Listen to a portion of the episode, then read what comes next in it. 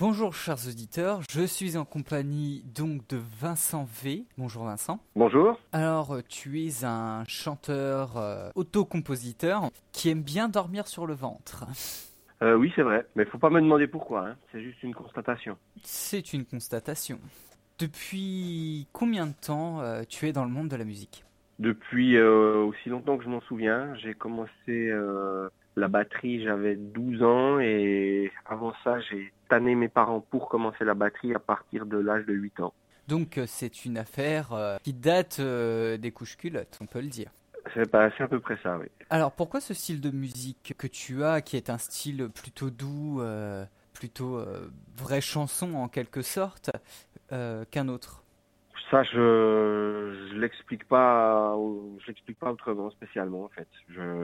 J'ai des mélodies qui me passent par la tête, voilà, je les écris. Euh, sans doute qu'elles sont influencées par les gens que j'aime, euh, que j'écoute, mais mais j'ai pas de j'ai jamais en fait réfléchi à, à savoir qu'est-ce qui m'amenait à tel endroit ou à tel autre. C'est plutôt euh, de, de constater que j'y vais, que j'ai envie d'y aller et, d'y aller.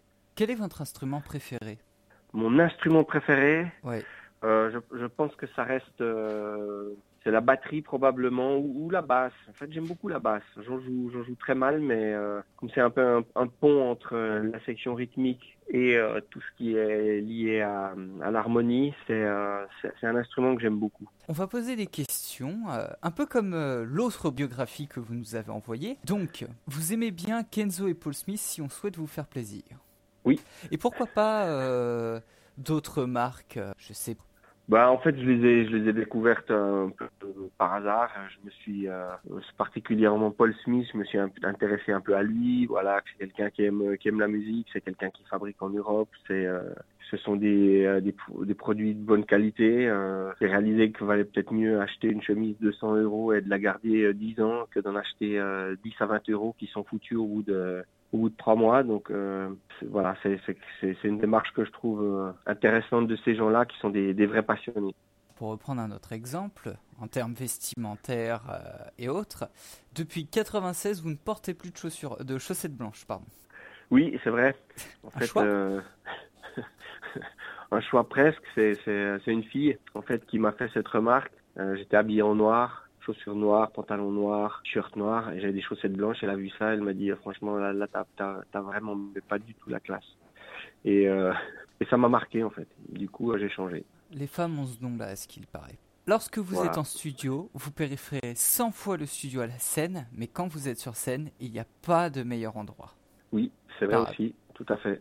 C'est, euh, je pense que ça vient du fait d'apprécier euh, l'instant présent, d'apprécier ce qu'on vit sur le moment et de, juste, profiter pleinement de, chaque opportunité. Donc ce qui se passe sur scène est fondamentalement différent de ce qui se passe en studio, mais euh, à chaque moment où je vis l'un ou l'autre, j'ai un plaisir énorme à le, faire et, du coup j'oublie l'autre. Vincent V peut être fan pendant quelque temps, dévorer l'œuvre et la bio, mais ne demande jamais d'autographe par euh, là aussi par choix ou juste parce que vous ne pouvez pas?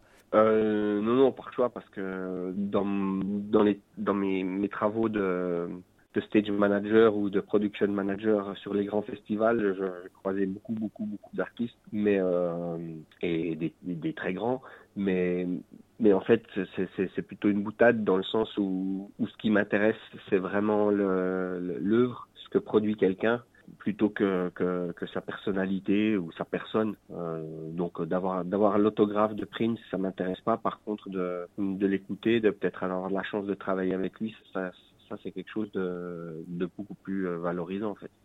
Bah, vous avez travaillé avec euh, beaucoup d'artistes. Vous avez travaillé avec Phil Collins, Genesis. Euh, vous avez jommé avec Massy Gray, Jean-Louis Aubert, Bébé King, Stanley Clark, David Sandborn, j'en passais des meilleurs. Donc euh, tous des personnes que vous avez écoutées, voire même que vous avez été fan ou non?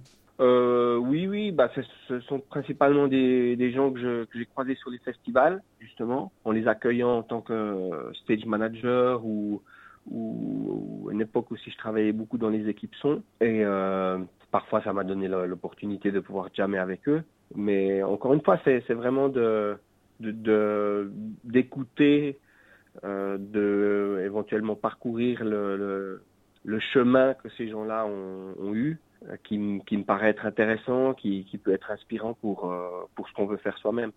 Donc, Vincent V, parce que Villard comme Hervé Villard, mais ça ne s'écrit pas pareil. On vous a souvent posé la question si vous étiez son fils euh, Non, on ne me l'a jamais posé puisque je me présente sous le nom de Vincent V.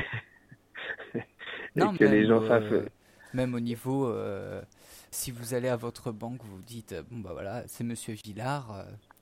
Ah d'accord, non, non, ça, ça, ça m'est jamais arrivé ça.